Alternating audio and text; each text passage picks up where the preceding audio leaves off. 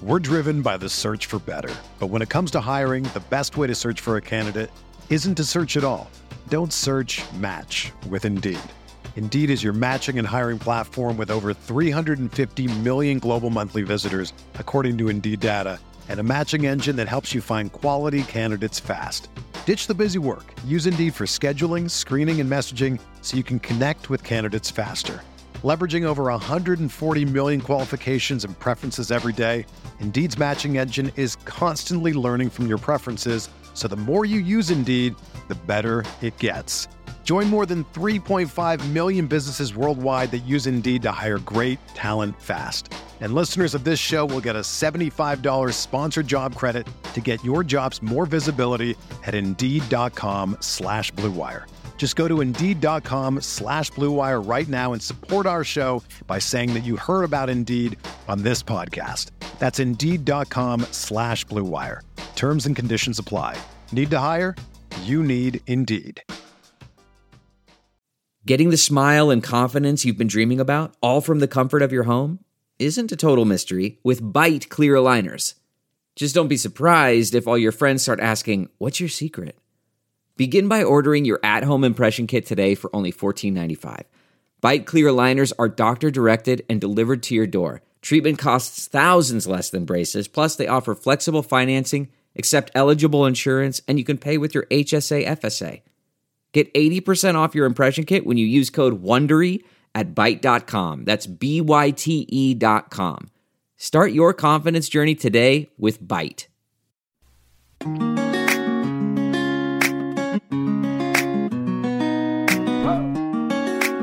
Hey, Her Hoop Stats fans! Welcome to another episode of Her Hoop Stats Unplugged with Megan Gauer. It's been a crazy week in women's hoops. We've got WNBA free agency, Olympic qualifying tournaments wrapping up, and NCAA college hoops. Lots of upsets and losses of the top teams going on there. So, a definitely interesting week in women's basketball. I'm here today with our Her Hoop Stats team member Aaron Barzilai and our Her Hoop Stats team member Richard Cohen, who's new to the podcast. So, welcome aboard, Richard. And how are you guys doing today? Yep, good. Doing well, hanging in. It's been an exciting week in women's basketball. Yes, it has. So, WNBA free agency is officially underway, or as I'll call it, if I don't check my Twitter feed for two hours at work, I'm in trouble. is underway. Um, but yeah, lots of crazy movements going on. Feels like the kind of whole scope of teams has changed dramatically in the last know, 48 hours or so. So, anyone have anything they want to kind of jump into there with relation to free agency? Richard, I'm curious what your thoughts are. I mean, I was definitely a little caught off guard. You've probably followed, uh, I'm guessing, the WNBA certainly longer than me, and I think probably Megan too. So I'm curious, like, what were you surprised, you know, with maybe the first move, which was Kristi Toliver? The Toliver move was was definitely the biggest. I think the biggest shock of anything that's happened so far because, I mean, they won it all. They finally won it. it. She wanted to go there in the first place, so her going back to LA, having walked away from there when after winning a title in Los Angeles, was was definitely a shock. Whereas some of the other moves were were big, but you'd kind of seen them coming from um, a month or two at least away. Yeah, I wonder what the motivation was, right? Because she signed for the max that she could in LA, right? But that's the same that Washington could have given her, correct? Washington could have given her more, but I think part of the problem was that they didn't offer her everything that she felt she deserved. So as soon as that happens, she starts thinking these guys don't value me as much as I should be valued and starts wondering where else she could go and play instead. Right. No, let me put it this way. I because uh, Ben Dull wrote a great write up. I don't know if you had a chance to read it. Uh, uh, he did not write that for us though. It was on B-Ball Index. Uh, but he pointed out that um, he had, that the Mystics had you know have to sign or had to sign uh, Delle Donne, Meesseman, and uh, Toliver, and they did not have enough cap space to give them all the 215 that they were 215 right that they were qualified for. Um, so like someone I think had to take the maybe it wasn't specifically her, but like someone had to take five was my understanding. Um, if they'd been willing to go with eleven players at they certainly could have all got all three very close. I think I think Toliver mostly was annoyed by the third year that she didn't get offered by Washington, or at least the third year they weren't going to guarantee. Because one thing we're seeing with this new CBA is that teams have to be more careful about planning for future years. You can't just sign all your your veteran players for the the maximum amount that's available and then worry about the rest of it later because there won't be ways to get out of some of these deals. So you ha- Mike Thibault has to be thinking, I've got Aerial Powers coming up who I'm going to have to sign. I've got Ariel Atkins coming up. I've got Natasha Cloud. And if he guarantees three years to Toliver and three or four years to Delle Donne and the same to Meesseman, then he ends up not being able to sign these other players once they come off their rookie scale contracts. So Toliver felt like she should have been paid the full whack, and he felt like he had to be careful in what he was going to have on the books for sort of 2022, 2021. And LA jumped in. So, yeah, that definitely makes sense. Uh, so, how do you feel about LA now that they've signed Toliver? Do you think they're kind of the favorite in the West, or what are your thoughts on where they stand right now? Well, they're definitely they're dangerous, but given the strength of some of their opponents in the Western Conference, they're they're going to be amongst a bunch of favourites at the minute. Uh, and also, I mean, uh, they they still have to sign Chelsea Gray before we get too excited. She's a restricted free agent, so it's unlikely she's going to go anywhere. But given what we've seen all over the league in recent weeks until someone's actually under contract, you can't take anything for granted. Yeah, I was wondering about that. Why she's not uh, hasn't chosen to sign it yet? What what's her incentive to be waiting? I mean, it could just be down to LA wanting to get all of their other pieces and work done beforehand, and then you you get her done final at the end because both sides know exactly what she's going to get and really the only negotiating point is how many years it's for. We we see this pretty much every year. There's usually someone who hangs around and hangs around doesn't sign for, for months on end and everyone starts speculating about what's going on and then they just quietly sign at the end of free agency anyway and no one treats it like it was any kind of big deal. Yeah, Megan and I were talking about that a little bit on a recent podcast, right, Megan? And you know, in the in the NBA world, uh, you know, which I'm more familiar with the CBA, like there actually is an incentive for teams with all the different bird rules and that kind of stuff for um, teams and players to wait. It sort of lets you know a team like the Sparks go high, go over the salary cap, but I don't think that's the case here. So I think it uh, is interesting, and I'm definitely going to be um, you know, fascinated to see when that does happen and if it is just a nothing burger, uh, as people say. Uh, but that does remind me, right, that we're definitely still working on trying to document the CBA uh, in much more detail. We've got a lot of projects that we're working on here at Her Stats related to the WNBA and, and sort of, you know, really kind of explaining the CBA in clear terms that can be a resource for everybody uh, is high on my list of things that we're working on. Definitely. Yeah, kind of going back to LA. So, like we said, there's you know one of a few favorites in the West. I think another one that's made quite a bit of moves this week is Phoenix. Um, so they added uh, Skylar Diggins Smith to their roster. There's rumors that Tina Charles is heading there. I don't know that that's anything's been finalized there yet, unless I missed it on Twitter while at work today. Nope. Hmm. nope. All, all still rumor, conjecture, and maybe a snag here or there, and yeah, so yeah, they're really uh, kind of restocking there too. Uh, obviously, very solid backcourt with Diggins Smith and Diana Taurasi, and then if they add Tina Charles in the front court, along with Brittney Griner, another really strong front court. Even though they lost DeWanna Bonner to the Sun, uh, before we kind of jump over to the Sun, any thought, any more thoughts on Phoenix wanted to offer? And Richard, related to that, here's a question for you: When was the last time a team started a backcourt that neither team player really played the previous season? Do you think? Oh, yeah, hard to answer that without doing a lot of research.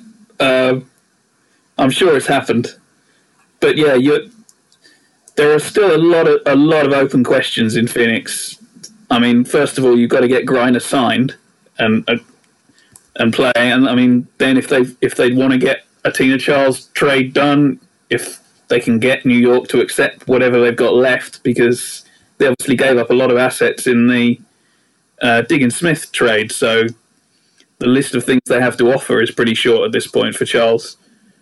And even then, you've got Taurasi, who can't stay fit for more than two games in a row.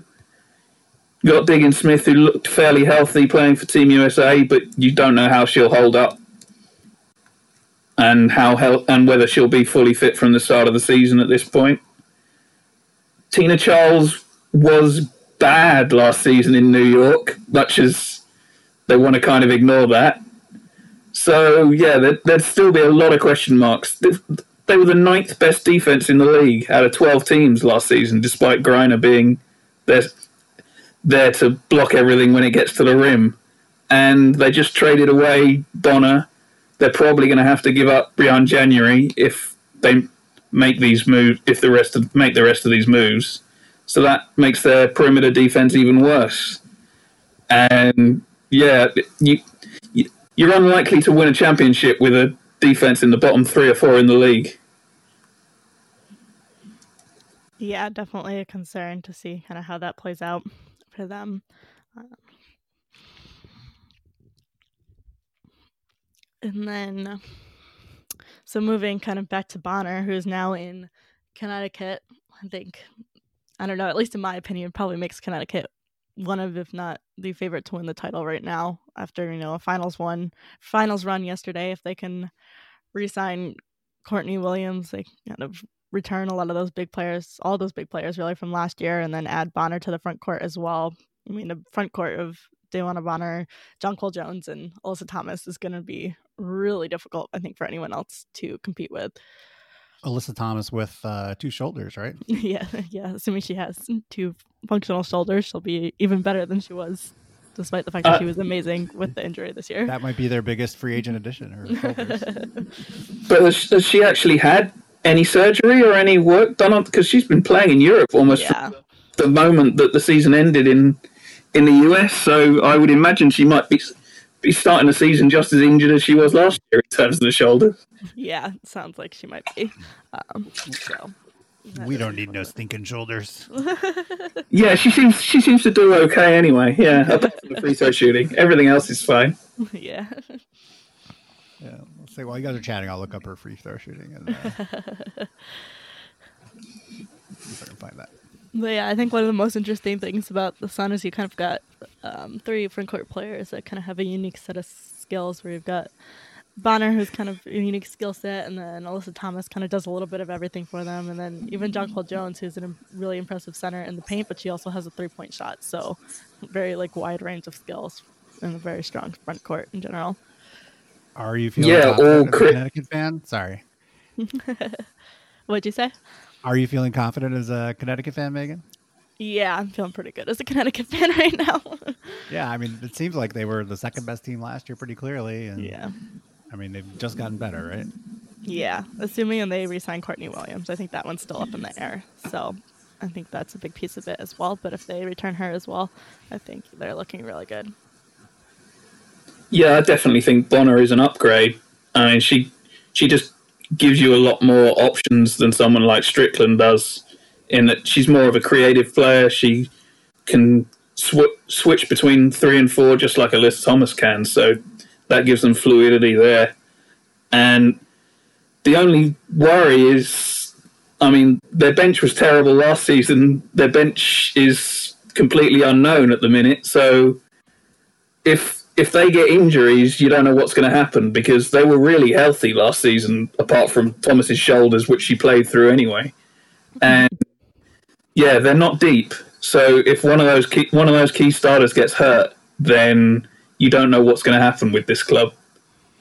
Agreed. That's definitely a big piece of it. Um, yeah, they haven't signed much to the bench yet. I think it's just Brionna Jones and Natisha Hiedeman. Um, but yeah, that'll be a big thing. If they can re-sign Stricklen to come in off the bench, that would obviously be a huge add for their bench. But it will that's still up in the air as well. So it'll be interesting to see how that plays out Um, Yeah, and the start the starting five is very expensive now, and we have a much more complicated cap. So yeah, they they're probably going to have to fill out the, that bench with cheap players and young players, basically, because they're not going to Well, I- be able to do much else. I think that's the trend, though. I, an interesting uh, conversation I had about that I think is a really important change to the CBA is that the max contract now, especially that 215 number, is a much higher percentage of the cap than Yes. it used to be. And so basically, like a lot of people got the max because you just needed to to meet your requirements as far as the salary floor. Now, I think there is going to be kind of a situation where you can't afford to give as many players the max, and there will be a little bit more uh, variation in the salaries. Yeah, it used to be around forty percent of the league literally was either on the max or near the max salary, which was ridiculous. You were basically paying people on their rookie scale, or then once they came off, they either headed out of the league or were maxed out. Um, and you you had virtually no middle class. With the way they've now changed it in the new CBA, you're you're creating some kind of stratification in the uh, in the salaries because you're going to have to decide who's worth what, and that might come back to bite some teams in future seasons because a lot of them have had a lot of cap space to work with this off season. But if you sign people to deals that they end up not being worth, you might be stuck in a year or two. Yeah. Definitely. Do you guys think that's a good thing that um, there is more stratification?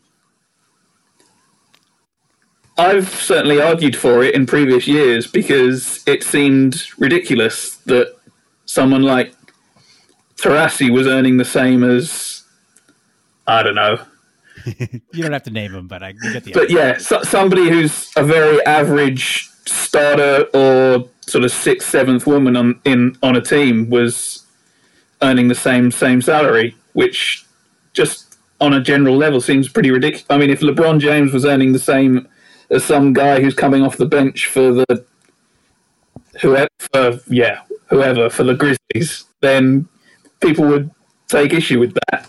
So Worth noting, Richard, that uh, you are not uh, based in the United States. If our listeners couldn't figure that out yet, I guess don't follow the NBA that close. Oh, I do. I just took me, took me a while to pluck a name out of the air, but uh, but yeah, L- Lakers, baby. But yeah, um, absolutely right. Yeah, if he if he was making the same as like Alex Caruso or I was trying to think of someone much worse than the Lakers. I needed a terrible team to come up with.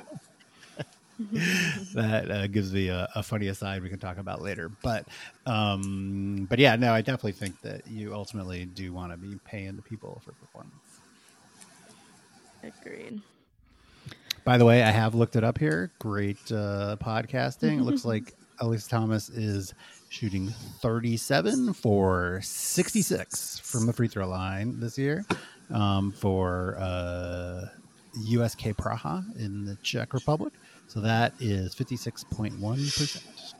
So yeah, not great, but also not too terrible for two broken shoulders.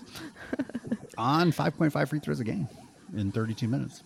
I'm looking at her percentages in the WNBA, and amazingly, six seasons in the league, her free throw percentage has dropped every single year. Started out at six percent and has gone down every single season. Yeah. She was at 496 last year. Well, so she's improved. No. Uh, no, in uh, in uh, Europe. Oh, I see what you mean. Did- yeah, got better in Prague. Yeah, very slightly. But yeah, no, I gotta believe the Connecticut. Yeah, like I said, I gotta believe they're the favorite. Who else do you think is? You know, I guess people are excited about the Aces, right? Yeah, I was gonna say that's I think the big blockbuster trade that we haven't hit on yet, which is Angel McCoughtry going to the Aces. To me, I don't know. Obviously, their whole roster is just so stacked now, but it still doesn't solve. I think what the issue was last year is how do all those pieces fit together, and how do you get the people that need to get the most touches, the most touches, and that just doesn't. I don't know that that solves that problem yet. And are there enough balls left for them all to play with at this point? Yeah, exactly. But a key question is going to be what kind of improvement um, do they get internally from like Wilson and Plum in particular, right? Exactly. Yeah, Um, some young superstars there. Well, I mean, that's the other key question: is Cambage actually going to show up? That's, that's for me is a question every, pretty much every season, given her history. You, you have to wonder. I mean, she's also not under contract yet. She's another restricted free agent, but given her history, she might show up after the Olympics, might not show up at all. Who knows? Yeah, that's a good point as well. They're a very different team if you don't have Cambage there.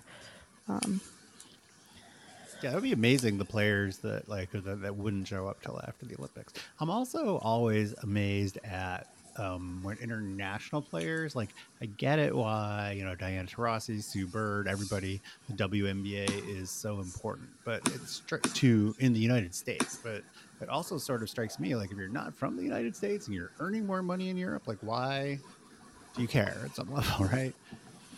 yeah, I think it comes back to just like the W being widely recognized as the best league Yeah. in the world. So even though it's not, you're not getting paid as much, which is a little sad, but anyway, um, that it's just like the recognition of being able to make a roster or be a star in the WNBA means a lot more. Uh, I guess like Right, but like I could just sort of wise, see. Yeah, example, right? Like I could see why like Brittney Griner, Griner would be really upset last year, but would ultimately like W would bring her back or whatever, right? uh, you know, pull her back in. But uh, you know, I wouldn't think it would have the same hold of as Cambage. I mean, obviously she, you know, there's a lot she likes, uh, and she has a lot of uh, clear interests. But I mean, she seems to, you know, when she's happy, be very good at enjoying life anywhere. So. Um, yeah, but yeah, I mean, if she can be engaged, right, she can be a real force. You know, the other team. What do you guys think about Seattle? Right, Stewart uh, signed today. Yes. Stewie? Stewie signed today. Exciting, excited to have her back and healthy. Um, I saw her And, uh, play at the USA game that was here. Ah.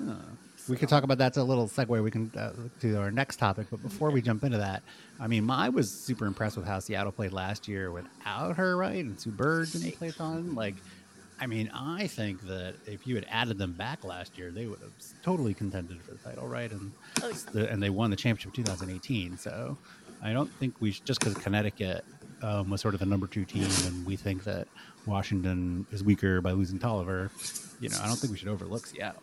Oh no, Seattle is definitely a contender as well. Um, obviously, that 2018 title, now they've kind of got most of that, you know, team back with Stewie and Bird both supposedly being healthy. Um, so that's a big thing for them. They also signed Morgan Tuck, uh, over trade from Connecticut, which is a addition to their bench, but also just a fun UConn connection. They've got like four UConn players now, so they've got quite the Connecticut contention over in Seattle. That might be a big part of why they signed her in the first place. Exactly. Yeah. I mean, Just to Yeah, keep that's Stewart right. happy rather than because of how much she's actually going to help on the floor. But yeah, so did Stewart? So maybe Megan, you can talk first about how Stewart looked to you in person, and then after that, uh, Richard, you can tell us a little more about what you thought um, wh- when they were playing in the qualifier in Belgrade. yeah. So when I saw Stewie, it was her first game back. So I mean, take it with a, everything with a grain of salt. So her shooting was a little rusty and all that, but I think she mo- was moving really well, and she's ahead of schedule, I believe, for a Achilles injury recovery. So I thought she moved really well on the floor, and there was probably just a little bit of dust to shake off, but thought she looked good. Uh, I have a feeling by the time W season rolls around in a couple months, she'll be looking quite a bit like the MVP Stewie we saw a couple years ago. Yeah, I mean, she looked she looked healthy playing for the US um, in the FIBA games. She's obviously she tends to play a slightly different role for Team USA because they have so few true small forwards on the team. They basically fit her in by sliding her to the three, which she wouldn't. She doesn't do as much in Seattle, so that requires her to move about a bit more than she does as um, more of a post in Seattle. And I think that would probably be even more comfortable for her once she gets her feet fully back under because it would be a more physical game rather than one that's reliant on her moving about and keeping up with uh, perimeter players. So yeah, I think Stewart, I'm I'm expecting to see pretty much fully back. Bird didn't look great, and yeah, I'm not sure what she's got left. I mean, we it feels like we've been worrying about that for so many years with Sue Bird that maybe we should just wait and until it finally happens. But yeah, how much she's got left, I'm I'm not sure. Yeah. Yeah. Well, hopefully they'll all play. You know, one thing with Stewart, when Chris uh, wrote up his top uh, 50 WNBA players for us, I guess that was. Let's take a look here at the date on this. It was in November, right after the season, uh, which was. I would definitely encourage our listeners to go back and read. You can just Google um, you know, WNBA top 50, I think will come up. Uh, anyhow, so he originally had Stewart up pretty high, and I personally was wary uh, just based on her uh, recovery and, and, what she's going to be at this year versus next, say, right, with like a whole year under her belt. So he ended up rating her sixth. Do you think that she could be on the floor just based on her performance this upcoming season?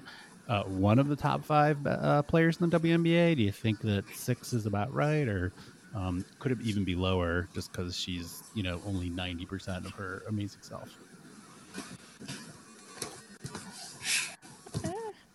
I mean, there's still some time, right? So, like, if she's already back on the floor, which puts her, I think, quite a bit ahead of schedule of what people would expect. She's got a couple months still to be at better health come the WNBA season. Um, I think the year that she won MVP, she was, you know, the clear MVP. So I don't think it's out of the question that she'll be a top five player this year. You also wonder whether she might not be relied up, relied upon quite as much in Seattle anymore because while she was out for the year, Natasha Howard stepped up and became a much bigger part of their offense and a much more productive player. So maybe her numbers, maybe Stewart's numbers could be slightly lower and the team could win just as much if Howard and Stewart can sort of meld together and manage to to each continue to produce at their top level rather than getting in each other's way. Yeah, I'm uh, I'm a little cautious. I just think that a year. I mean, it's going to be basically exactly a year almost when um, the first games happen, right? And I mm-hmm. just think it takes time. Um, I mean, did you see her Richard looking vintage uh, in Belgrade? I mean, though, she, as Megan was saying, she was moving reasonably fluidly. That didn't look like it was a big problem. I mean, she was uh, she wasn't going through the whole warm up that uh, most of the squad did. She had sort of her own specialized warm up. You could see that she was specialized, uh, sort of focusing to make sure that the uh, the Achilles and everything was being prepared, and that she was stretching it out in her own specific way to get ready for the games. Um, but yeah, once once we were underway, she she moved okay. Yeah, um, I'm. It's always hard to to judge people in terms of these USA games where everyone's trying to feed everybody else, and they're often playing against teams that are nowhere near their their own standard, but yet still trying to mesh with players that they don't practice with all the time. And yeah, it, it's a it's a strange situation playing with Team USA. Definitely kind of talking about Team USA, and Richard, you were actually in Belgrade for those games as well as the other um, Olympic qualifying games that were there. Any other reactions from Team USA or other countries that you wanted to talk about from what you saw in Belgrade? You mean beyond the tears? Um, uh, well, yeah, I mean, I was there primarily to watch Great Britain, um, who sadly didn't manage to win a game and didn't therefore didn't qualify for the Olympics. But I mean, probably the uh, the most entertaining game was the final one of the weekend when all the qualification had been decided and Nigeria nearly managed to beat the US, which you'd you'd hope would put a scare into them about what might happen at the Olympics. But I'm not sure the US are ever actually going to pay much attention until they actually lose in the Olympics, which hasn't happened for quite a while now. Um, they still don't look they don't look like a, a team a lot of the time. They still often just look like 12 of the top 25 players on the planet who happen to have been thrown together to play in the same uniform. Um, but they win anyway. so it's it's it's hard to to worry too much about them. And I'm not sure when it comes down to it that anyone else is good enough to to punish them for it. But one of these days it'll happen because I mean Nigeria, who don't have, I mean, who aren't in terms of player for player a team nearly as talented as as France, Spain, Australia, and on and on. It doesn't. You don't have to go up to the US, but they put a scare into them, and it took a fourth quarter comeback for the US to be able to beat them. Yeah, I noticed that seeing them play against UConn that they just they don't look like a team. There's I mean no reason they shouldn't have come into UConn and blown them out. And there's just like a definite disconnect on the floor. But the level of talent that's there, it's going to be hard. I think still for anyone to challenge them because just even not playing well together, those individual players always someone's going to be able to step up and kind of make the difference to get the win. Um, the talent and then much- just the depth of the talent too. I mean, their bench is still insane. Yeah, 12 of the top 25 helps, right? Uh, how did Balogun look for uh, Nigeria, right? She plays for Louisville, but um, left. Um, I think Louisville, one of Louisville's losses, right, was when she was out. Um, how did she look in FIBA? Um, I mean, okay. Oh, she's basically the backup to Kalu, who was probably their most impressive player. Mm-hmm. Um, they've got a lot of players, the Nigerian team, who've sort of been in the WNBA for about five minutes and then not hung around. So we'll wait and see what happens with, with Balogun when she graduates. But I mean, they've got uh, Aisha Mohammed, uh, Adaora Elonu, Akhator, who went number three in the draft and still only lasted a year. Uh, Victoria Macaulay actually had a good game against the US, especially early on, and is playing at quite a high level in Europe. They've, they've got some players, but yeah, I mean, partly they, they qualify because they're the best team in Africa rather than one of the top 12 teams necessarily on earth. Gotcha. That makes for a nice segue to talking about college, but is there anything else you want to add from Belgrade before we jump there? Yeah, did you like see the women's team like at their hotel? Did you stay at the same hotel? Like what what you know, if we'd been hanging out with you that weekend, what would we have seen? Um no, I didn't actually see the teams at all wandering around the city. Um they they were presumably staying in much higher end places than than I was hanging around in. Um so, no, I mean, uh, as far as sort of attendance at the games went and things I mean, uh, the place was nearly full. It's an arena that holds seven to eight thousand, and for the Serbia games, it filled up, and then for every other game, it emptied out. So the uh, Team USA and everybody else doesn't have the same attraction once you uh, get Serbia out of the way. Um, it's a, it's a country that loves basketball, and in, especially loves their own teams. But uh, when you put sort of Nigeria, Mozambique on the floor, they're they're less likely to show up. Not exactly must see TV, I guess. Not not once you get down to those sorts of games. No. Mm. Did you have any of the local food or anything like that? Oh, absolutely. Yes, I will put some of those pictures in the article that uh, I'll be getting together. Um, yeah, what are famous Serbian or should be famous Serbian delicacies that I have not heard of? it's, I mean, most of it's meat, basically, uh, but lots of different kinds of meat from a sort of. Uh, there's a thing called uh, pljeskavica, uh, which is like a sort of a deluxe hamburger. Um, but uh, they, they, also do their own sort of variations on all sorts of sausages. Um, yeah, but there's there's a lot, of, lot of nice food as long as you're not a vegetarian or a vegan. I don't think they would get on very well. There's no California part of uh, Serbia or whatever. Mm, no, no. I think you'd have to search quite hard. nice. Well, Megan, as our uh, resident uh, UConn fan, um, you know, I think one more thing we should talk about is the uh, big South Carolina UConn game. This was the first big, I guess, UConn game we weren't able to go to since it was in uh, Columbia. Um, I was pretty excited uh, to see that they sold out. Mike Sullivan 08, shout out to Mike on uh, Twitter was tweeting about the attendance, and oh wait, I lost it. Or no, I'm sorry, I scrolled down accidentally.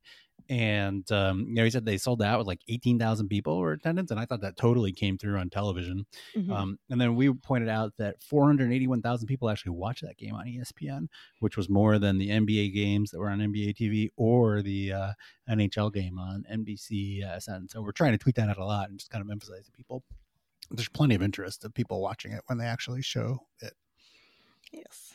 No, definitely. The crowd totally came through on TV as someone that was watching on TV. Um, it was loud in there, which was obviously great to see. Um, so, yeah, I think it was the biggest crowd on record for NCAA women's basketball so far this season. Um, yeah, I so, think so. And I think South Carolina averages the highest anyway, but that obviously adds to that high average of attendance that they boast normally. So that was great to I, see. I saw Debbie Antonelli say, I didn't know this, but I guess Dawn Staley like basically reached into her own wallet to start their marketing budget when she got hired. Yeah, I saw something on Twitter about that, and maybe it was LaChina Robinson. I forget who was tweeting about it, but um, yeah, which is crazy.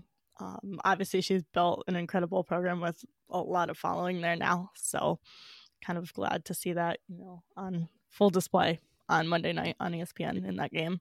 Yeah, and it was pretty dicey for like a week there, right? Uh, in April, when there were like the transfers and stuff. Mm-hmm. Um, and so to now have like the number one team in the country is uh, pretty impressive. Yes, definitely. Now, did you uh, were you disappointed in, or do you attribute the the outcome of that game to South Carolina being great, to UConn being uh, not quite as great, or, or both? I think both. So to me, I think there's just a clear, and I think most people would agree with this at this point, distinction between the top three teams in the country and then kind of everybody else. With those top three being South Carolina, Baylor, and Oregon. I mean, we've UConn. I think is the only team that's played all three, so you've seen the same thing happen three times, which kind of adds to that um, narrative. But yeah, I think those three teams have just separated themselves as like three the three like elite programs of this year which one is the best of those three? I think there's a lot of room for debate there. I'd put Oregon on top. Other people would probably go different ways. Um, yeah, but, stats rating, I believe, has Oregon on top right now, which you know I can't decide if I think that's right or wrong, to be honest. But yeah. um, it's the uh, you know they've got a really good uh, you know they play an incredible strength of schedule, as Kelly Graves tweeted mm-hmm. out recently, and they've got the second highest margin of victory in the country. So when you put those two together, it kind of puts them on top. Remind me though, did you watch the um, uh hidden game or whatever over Thanksgiving break in the was it Paradise Jam? I forget which tournament that they played. Mm-hmm. Lauren Cox was out. Did you watch that? I thought you purchased that package. Yep, I did. I caved on the FloHoops. yeah, FloHoops. Yeah, shout out to FloHoops. Um, you know, we are still looking for sponsors, so if you want to reach out, hit me up. Um, or if but, they just uh, don't want to charge me fifty dollars to watch like yeah. games over Thanksgiving, that'd be nice. But anyway, I was well. It is a shame, right? I mean, it's a shame because it does. It's sort of the tree falls in a forest. Does anybody? Yeah. Um, whatever. Um, but however that saying goes, I can't think of it right now. Mm-hmm. But um, one thing, actually, one interesting fact is, I guess South Carolina won that game by 15. I was talking to Brenda VanLengen the other day, um, the great broadcaster, does a lot of uh, work, and she pointed out, which I didn't realize, I guess to win that tournament, because if you remember, it was like there were two separate sides to it. Like they, South Carolina actually, I think, had to win by 15 to be the mm-hmm. official champions of that tournament. So they kind of, yep. the implication was maybe they poured it on a little bit.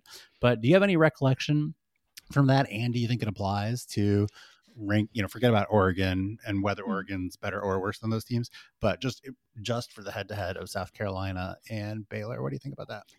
To me, no, not really. I mean, first of all, it was in November. We're now in mid February. I think it's really hard to compare November to February teams, especially a team like South Carolina that's got so many freshmen. Like, there's obviously mm. a hmm. huge difference between then and now.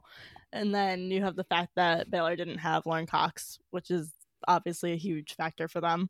Um, I mean, she's, you know, probably your number two draft pick, national player of the year candidate. So that's a big difference. And a lot of what cost Baylor, and that one was just uh, South Carolina really dominating in the paint. Does that happen without with Lauren Cox on the floor? It's probably a little bit different story. Um, so I don't take too much from that head to head. One, I just think it was too long ago, and then two, I think that you know not having Cox there makes a big difference. Yeah, that was a big lesson, right? I think we talked about that last year because, uh, in particular, didn't Oregon kill Stanford in the regular season last year? And everyone's yep. like, "Oh!" And then you know Stanford, you know, beat came back and beat him. I think the next game, right? So, yep. uh, you know, one thing I always say, right, is that, and you guys have probably heard me say this ad nauseum, is that uh, you know it's really only one data point, and you can't really read too much in to the uh, head-to-head. I mean, it's an important data point, but and most of the teams, uh, you know, have only played a handful of games against the top, and really that's what counts. Um, but it is, uh, uh, yeah, I'm in the same camp as you, and really a lot of it has to do with how Lauren Cox is playing, um, and you know, is she fully healthy, and can she be mm-hmm. in top, you know, performing like she did last year in the tournament? Exactly. You know, one crazy one crazy stat um, that I noticed when I was working on an article that I wrote in the Athletic was I was looking at Baylor's schedule. I'm trying to bring it up here now. Like, oh, there it is. Um, and um, like I believe that none of the Big 12 teams are currently ranked, and so yeah. therefore I was sort of doing the math on it, and I think it is conceivable that uh, they will not play a top 25 team, uh, Baylor, until the really the Sweet 16. And so I was like trying to put that in a context. At that point, 30 states will have had a caucus or a primary. Like that's how far away it is before they might face another top 25 team. So, um, you know, they've had it, they've, you know, at this point basically built their resume. I do think it's important whether they're winning close games or uh, winning handily against mm-hmm. some of the, you know, let's say the weaker part of the the Big 12, right? I, I do think yeah. uh, margin of victory does matter. And I think that is a weakness of the RPI. But, um, you know, it's going to be interesting as they kind of tune up and, you know, really set themselves up to peak in really probably April, they would say, right? Yeah. I mean, that's a super interesting stat and something to kind of keep an eye on because, you know, going into March, you've got teams like Oregon that's going to have played the grueling Pac 12 schedule where they're seeing tons of ranked teams. And then you've got South Carolina just played UConn and they'll probably play Mississippi State in the conference tournament. And then they also got Kentucky and probably a couple other teams in there that are ranked from the SEC.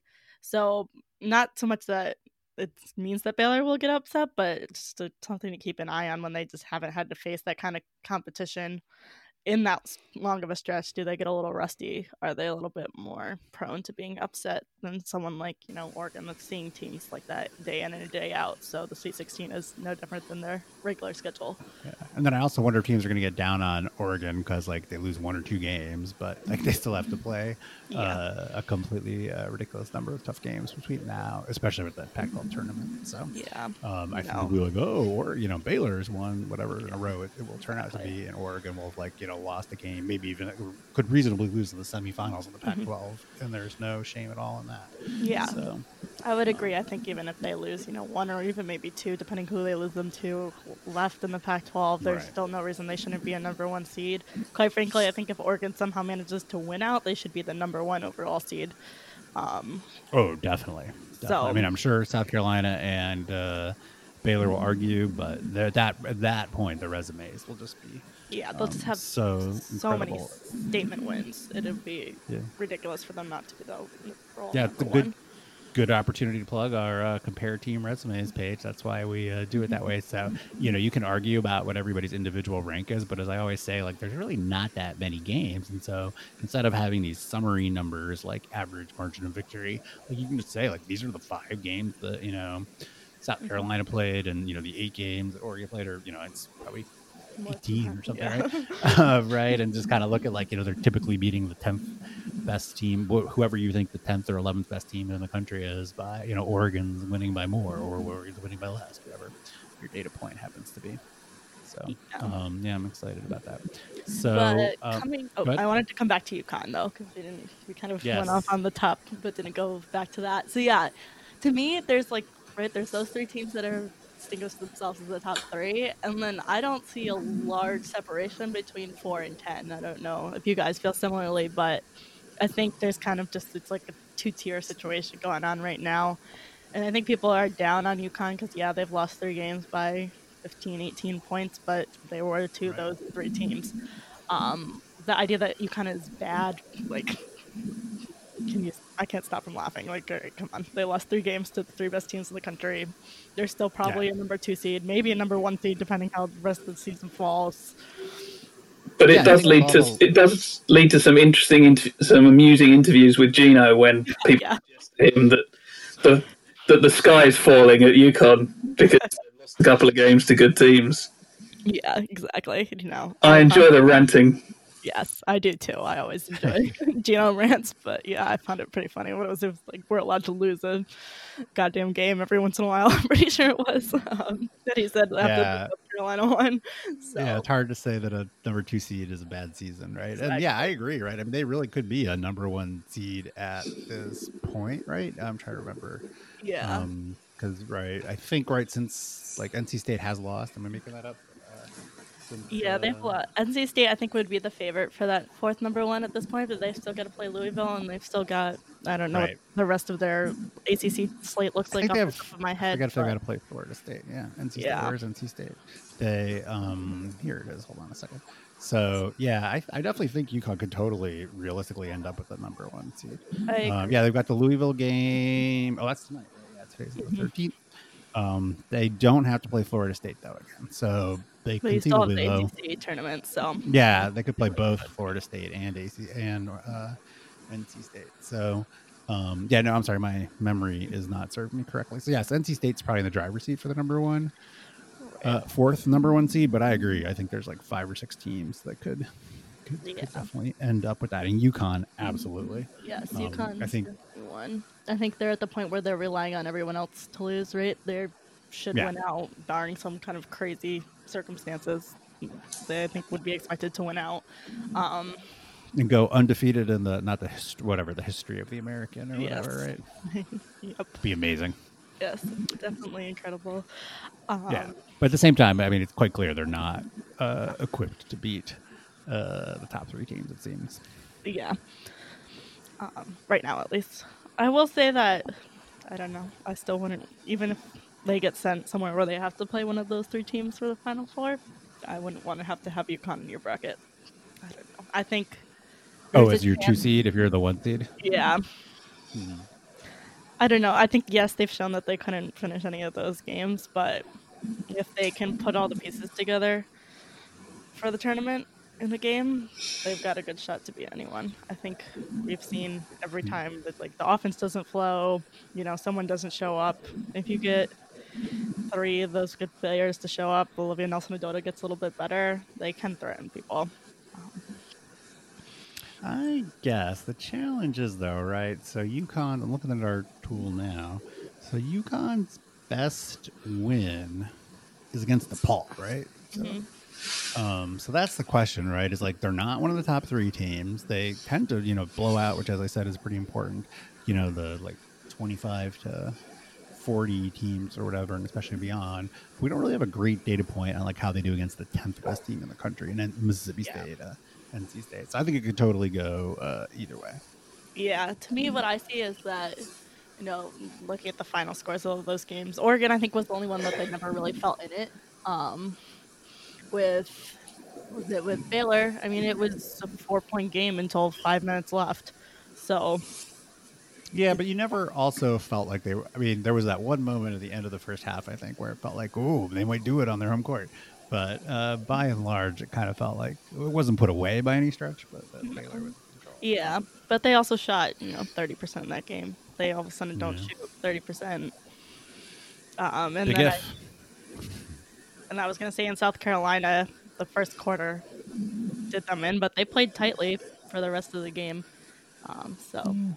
Well, they're they're like one player away, I think, right? Yeah. Probably not what they, you know, they need a better. More, they need more in the interior, and so she could definitely get better, right? I mean, if she, uh, you know, uh, we saw Aliyah Boston, you know, breaking out new tricks in that game.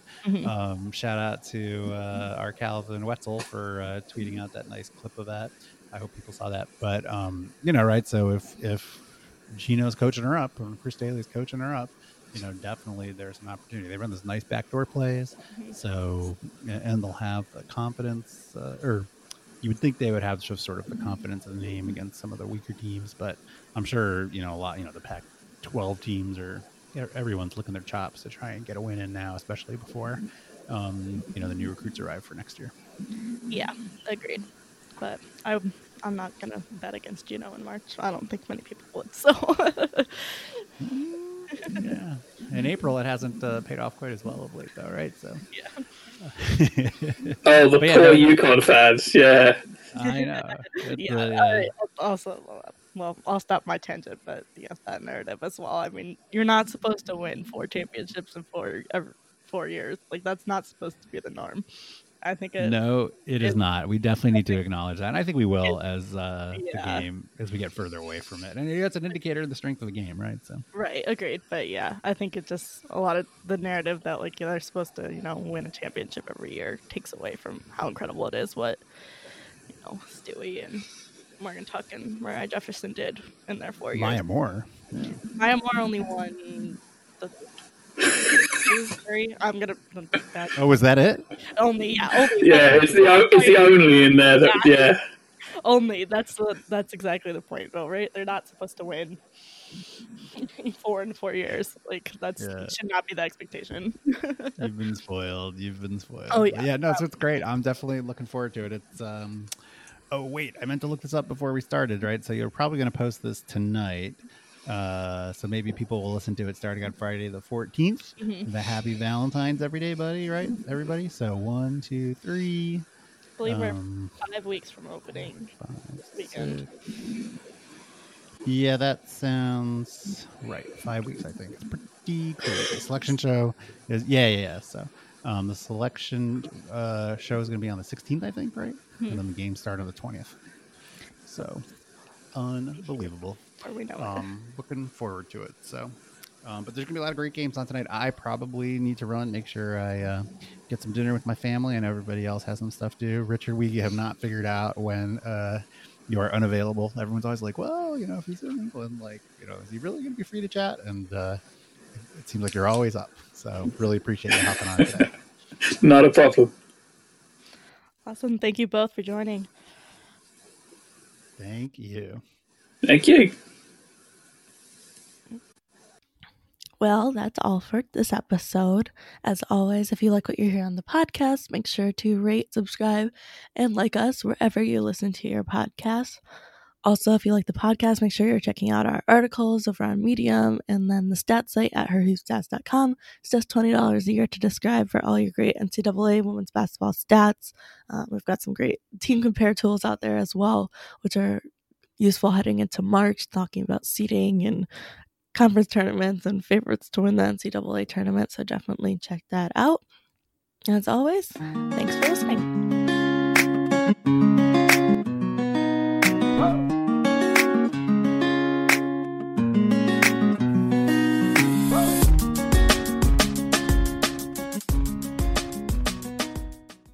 Support for this podcast and the following message come from Corient. Corient provides wealth management services centered around you. They focus on exceeding your expectations and simplifying your life. Corient has been helping high achievers just like you enjoy their lives more fully, preserve their wealth, and provide for the people, causes, and communities they care about. As one of the largest integrated fee only registered investment advisors in the U.S., Corient has deeply experienced teams in 23 strategic locations. Corient has extensive knowledge spanning the full spectrum of planning, investing, lending, and money management disciplines. Leverage Corient's exclusive network of experts to craft custom solutions designed to help you reach your financial goals, no matter how complex they may be. Real wealth requires real solutions. For more information, connect with a wealth advisor today at corient.com. That's C O R I E N T.com. Corient.com.